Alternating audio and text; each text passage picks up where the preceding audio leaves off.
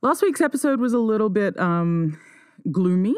uh, and I'm still listening to a lot of Shiny, but I'm feeling less sad generally. So I thought we could pick the mood up a little this week.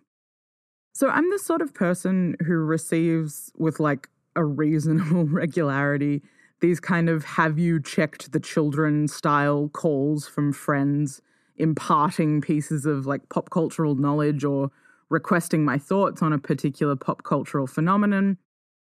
Like, I'll be sitting at home doing things that girls who die in horror movies first do, like brushing my hair in my underwear or whatever. And the phone will ring, and I'll answer, and a raspy voice on the other end will be like, None of the crows used to film the 1994 cult classic The Crow were actually crows. They used ravens because ravens are larger. And then the line will go dead, and I'll have to spend the next four hours with 97 tabs open researching corvids while the crow plays in the background because that's just how my brain works. Anyway, the other day, my friend Jamie, who you may remember as the Gordon Ramsay devotee from the first season of this podcast, or who, you know, you may know for his artistic talent, depending on who you are as a person, uh, called me and was like, Have you thought about Steven Seagal lately? It may surprise you to learn, dear listener, that I had not. but boy, was I about to. Did you know that aside from doing questionable action movies, Steven Seagal has released two studio albums. They're called Songs from the Crystal Cave and Mojo Priest. Both of them have been critically panned. The first album features Stevie Wonder. The lead single from the second album was called Alligator Ass. I'm not even offering commentary here, I'm just giving you the word salad that is Steven Seagal's musical career. Sometimes a person's Wikipedia page is enough to make you gather your friends around and have them hear all the details. Sort of like a get a load of this guy, but with references. And that's kind of what I want to do today. I'm Alex. This is Pop Culture Boner, the podcast edition. And today, I'm thinking about Steven Seagal.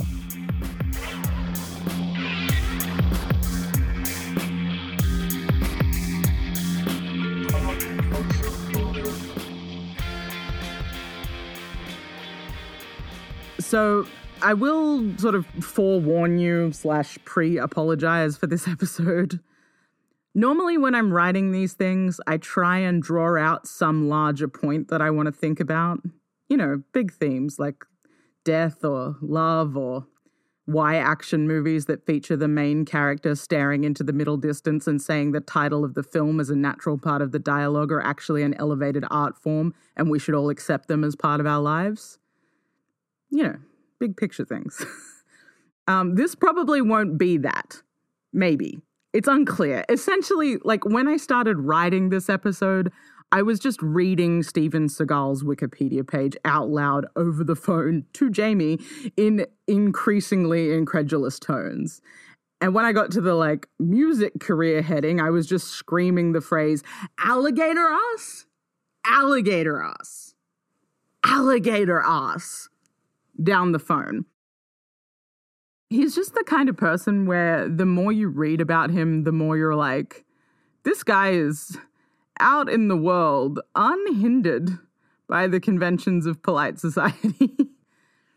so, what I'm saying is, I don't know what the hell I'm doing thinking about Steven Seagal, but this is probably going to be vaguely less informative than most episodes. Or like more informative in the sense that you'll come away with like a shitload of information about one of America's weirdest celebrities but less informative in the sense that I don't know what either of us are going to do with that information once we have it. um, anyway, this is probably going to be 20 minutes of me being like, look at him, seriously, get a load of this guy, uh, and realizing why I never wanted to be a stand up comedian.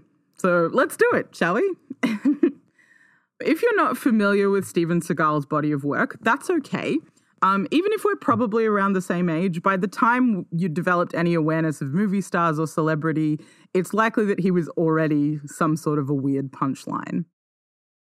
Hollywood has this real knack for churning out celebrities that get extremely famous over the course of like two films and then really cement that fame by being absolutely batshit crazy in a way that ensures they live on forever through the medium of Simpsons punchlines and late night talk show gags.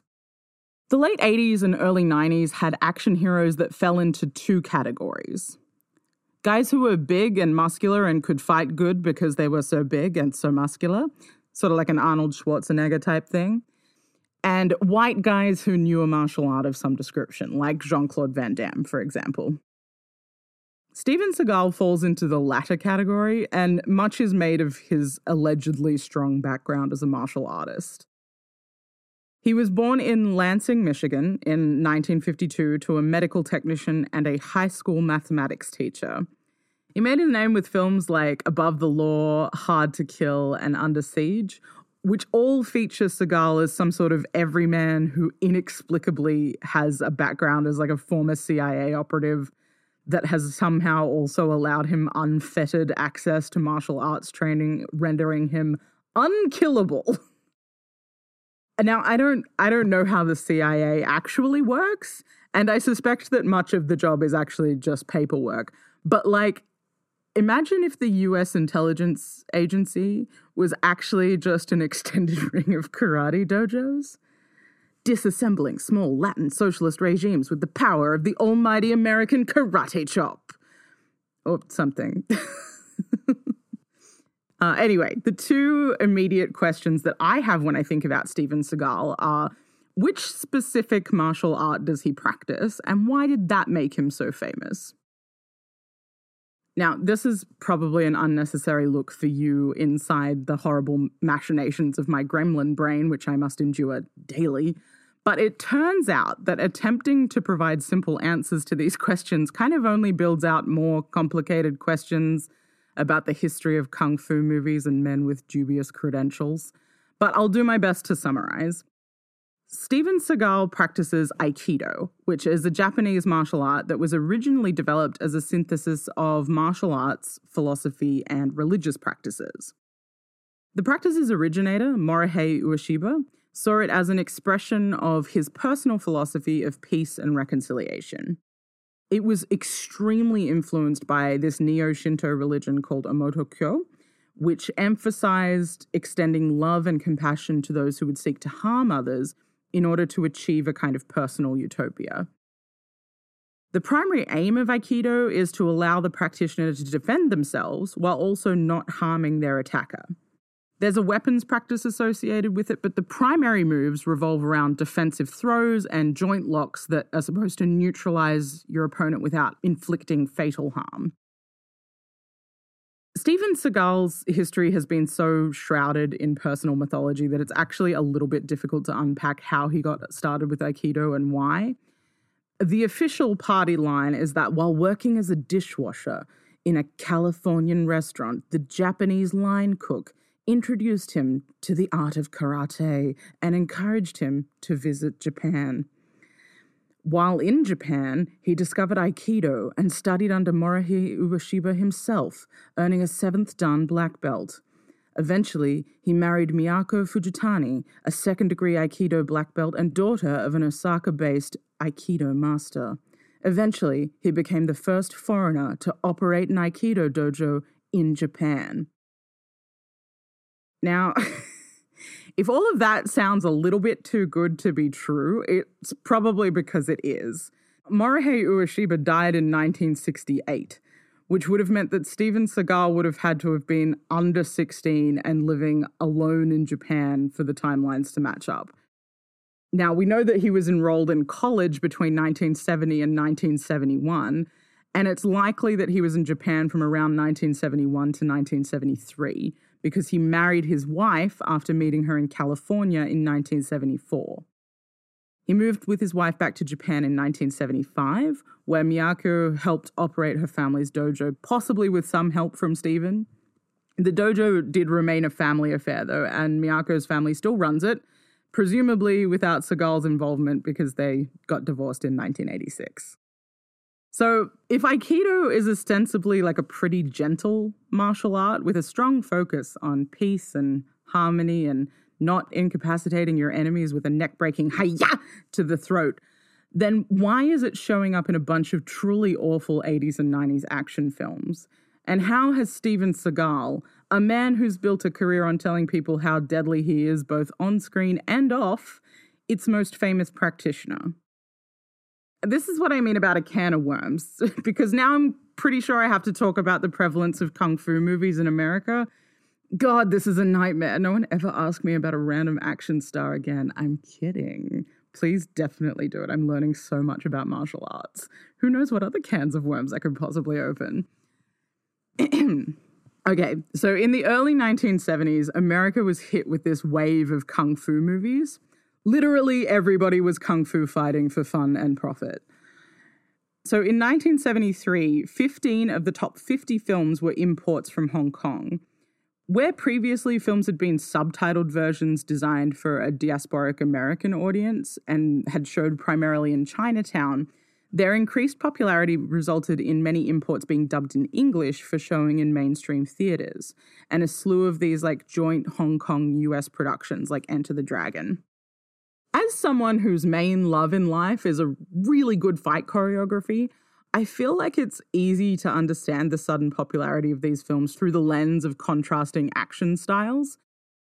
Hong Kong kung fu films have deliciously formulaic plots with great displays of physical grace and power.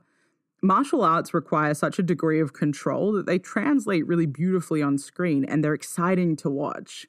And when you compare that with American action films from around the same time, which were like westerns or police films, kung fu movies are a whole new type of action. That's the easy explanation. um, of course, there is a slightly more academic one.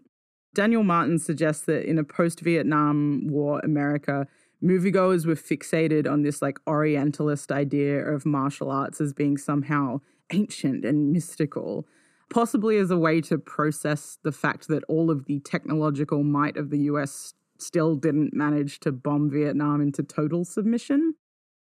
Lots of the recurring motifs in these films uh, focus on like Chinese cultural practices that are supposedly untouched by modernity and therefore imbued with a kind of magic. Either way, once these films started to gain traction in the US market, moves were made to assimilate and Americanize the protagonists. Now, normally when you're talking about uh, assimilation and Americanization, you're actually referring to whitewashing, which is the process of replacing a diverse character list with a bunch of white people. But in the case of Kung Fu, the casting was actually pretty diverse, and the genre had this really close relationship with the black community.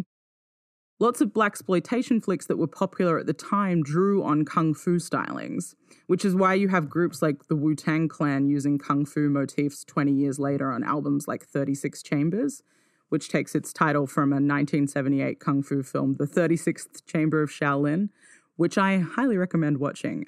But I digress.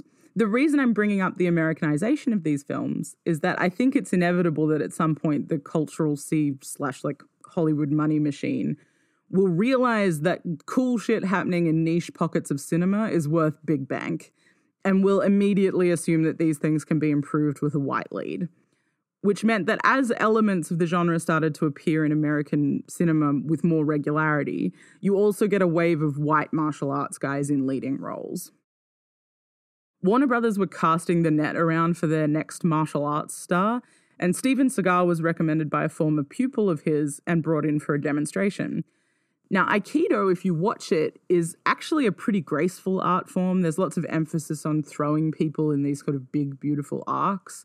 So you can see why it would translate really well on screen. If you stand reasonably still and you have some guy flipped over ass up using only the gentle curve of your palm, you're going to look cool as hell. Steven Seagal saw this beautiful, peaceful martial art and said, Give me a gun so that I can shoot that guy that I just flipped like a pancake. Which is about as American as apple pie, to be honest with you. So that's how Steven Seagal ended up as an action star. Why is he such a fucking nutcase? Okay. There's not a huge number of interviews with Seagal, so at first glance, it might be a little bit difficult to establish the freak show pattern, but trust me, it's there. I'm trying really hard not to just like read you a list of some of the fuckery that's on this Wikipedia page. Like this gem of a line Seagal has an extensive sword collection and once had a custom gun made for him once a month. Once a month? once a month. but in the interest of not just screaming alligator ass at you, I'll attempt to provide some commentary. Very early on in his career, Seagal became really heavily involved in the production of the films that he starred in, which gave him unprecedented control over his own on screen mythology. And in doing so, I think he very much drank his own Kool Aid and genuinely believes himself to be some sort of CIA special forces world's most unkillable guy type of man. Every single movie that he appears in features him in one of these roles and almost never comes up against any real opposition. He simply flips his opponents out of the way or nails them with a bullet between the eyes. It's actually almost boring to watch. His kills are so efficient. And having never met a worthy opponent in his cinematic career, I think he genuinely thinks that he is unmatched outside of movie land too. In fact, he has a reality show, Steven Seagal, Lawman, in which he performs his duties as a reserve sheriff's deputy uh, because that is a thing that he also is. In one of the rare interviews that's still floating around, the journalist asks him if, in his advancing age, he's still dangerous. And he just smirks and goes, Oh, yes. This happens after he has essentially called Jean Claude Van Damme, who is an internationally awarded karate champion with the nickname The Muscles from Brussels, calls him a wimp. And then he says that Chuck Norris, who is a man with his own specific type of martial art that he developed and who has fought Bruce Lee on film, was too old to fight. this man thinks that he is unkillable. I think to reach this kind of level of like high on your own supply, you have to feel as though your life and your work are somehow inextricably linked. Seagal's B movie career has been built on the foundation of yanking martial arts styles out of Japan. But, like, so will lots of people's, and you don't see them aged 68 wandering around in Mandarin college shirts with spray painted hairlines bowing to the cameraman. So, how do you merge the two things? Okay, hear me out. I have a theory. If you look at On Deadly Ground, which is a film largely considered to be the most Seagal of all of the films, in that he produced, directed, and acted in it, it heavily implies that he might be a First Nations person, specifically Inuit, and that he is the reincarnation of some sort of spiritual leader who can save the people. Now, that's just a movie, but I want you to briefly attempt to get into the mindset of a white man who is fetishized exotic. I'm doing inverted commas around exotic. Exotic cultures his whole life. Now, imagine you suddenly have the money to insert yourself into situations where you definitely do not belong. You did that movie with a bunch of First Nations Alaskan people, but for some reason, they didn't accept you as a reincarnation of the great sky spirit, a thing that you think you read about once or maybe made up, it's unclear. You know that you're destined for greatness. So what do you do? Well, perhaps you draw on your knowledge of Buddhism. You read a book once, and like all of the pages in the book, not just the summary notes. And you've heard about this thing called a tulku, which is a reincarnated custodian of a specific lineage of Tibetan Buddhism. Now, all you got to do is find a guy who can make you a tulku, and bam! You're officially the spiritual leader you've always believed yourself to be. In 1997, Lama Penor Rinpoche, the supreme head of the Nyingma school of Tibetan Buddhism, announced that Seagal was the reincarnation of a 17th century treasure revealer of the Nyingma. Now, normally, tulkus are found following the immediate death of the previous tulku and trained from a really young age for a life basically within the monastery as like a figurehead position. This is obviously not what happened to Steven Seagal, and there were accusations that he bought his status through donations to the Lamas Maryland Study Center. For his part, Penor says that Seagal was merely recognized and not enthroned as a Tulku, and therefore it totally wasn't the same thing, and it's not like he's killed anyone anyway, despite what Steven Seagal says. Anyway, three years later, Seagal had parlayed his status as enlightened into making himself the protection detail for the only child of the 10th Panchen Lama. Essentially, he anointed himself to be the physical defender of the reincarnation lineage for Tibetan Buddhism. Which is A, an insane series of things to say out loud, B, probably not that great of an idea, since I don't think he's half as deadly as he thinks he is, and C, potentially the most incredible grift ever performed, except that I think he genuinely believes his own bullshit. He's like a cult leader without the magnetic personalities, just all religious zeal and no following. In the interest of this episode not being four hours long, I'm going to have to not go into too much detail on the rest of this man's cartoon existence. But to round out the episode, here's an abridged list of other pieces of absolute batshit behavior that I didn't have time for. Steven Seagal holds citizenship to the United States, Serbia, and Russia. He's called Putin a brother. And for his part, Putin has basically said, I saw some of his movies once and now he won't leave me alone. He's banned in the Ukraine, essentially for calling the annexation of Crimea by Russia very reasonable. That's a direct quote, by the way, very reasonable. He once claimed that he was immune to being choked unconscious due to his extensive Aikido training. So, stuntman Gene LeBell consensually choked him unconscious and he shit himself. He denies this vehemently. He claims to have been one of the first people called after Brandon Lee, son of Bruce Lee, was killed on the set of The Crow. He claimed to have predicted when they called him that they would find a projectile lodged in Brandon's stomach. I don't know what could have possibly given that away, certainly not the gaping stomach wound that killed him. Seagal claims to have helped Brazilian UFC fighter Lyoto Machida perfect the kick that took out Randy Couture in 2011.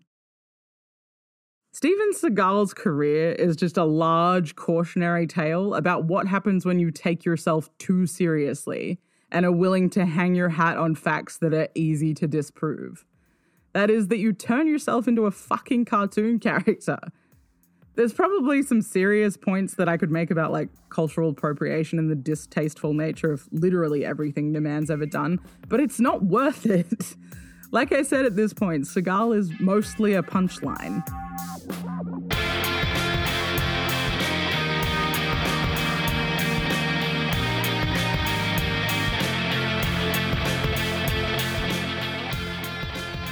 Well, that was the Steven Seagal episode get a load of that guy. Absolutely off the rails. Beyond all of his like awful behavior, I just think the wildest thing to me is that he's so hell bent on being unkillable on screen that it's not even interesting to watch. Like at least Jean Claude Van Damme lets himself get thrown around. At least Jean Claude had the decency to make the Street Fighter movie, one of the greatest, most camp action movies to ever star Kylie Minogue. Uh, anyway, Let's not talk about Steven anymore. Talk to me about the Street Fighter movie next time you see me at the pub. Peace.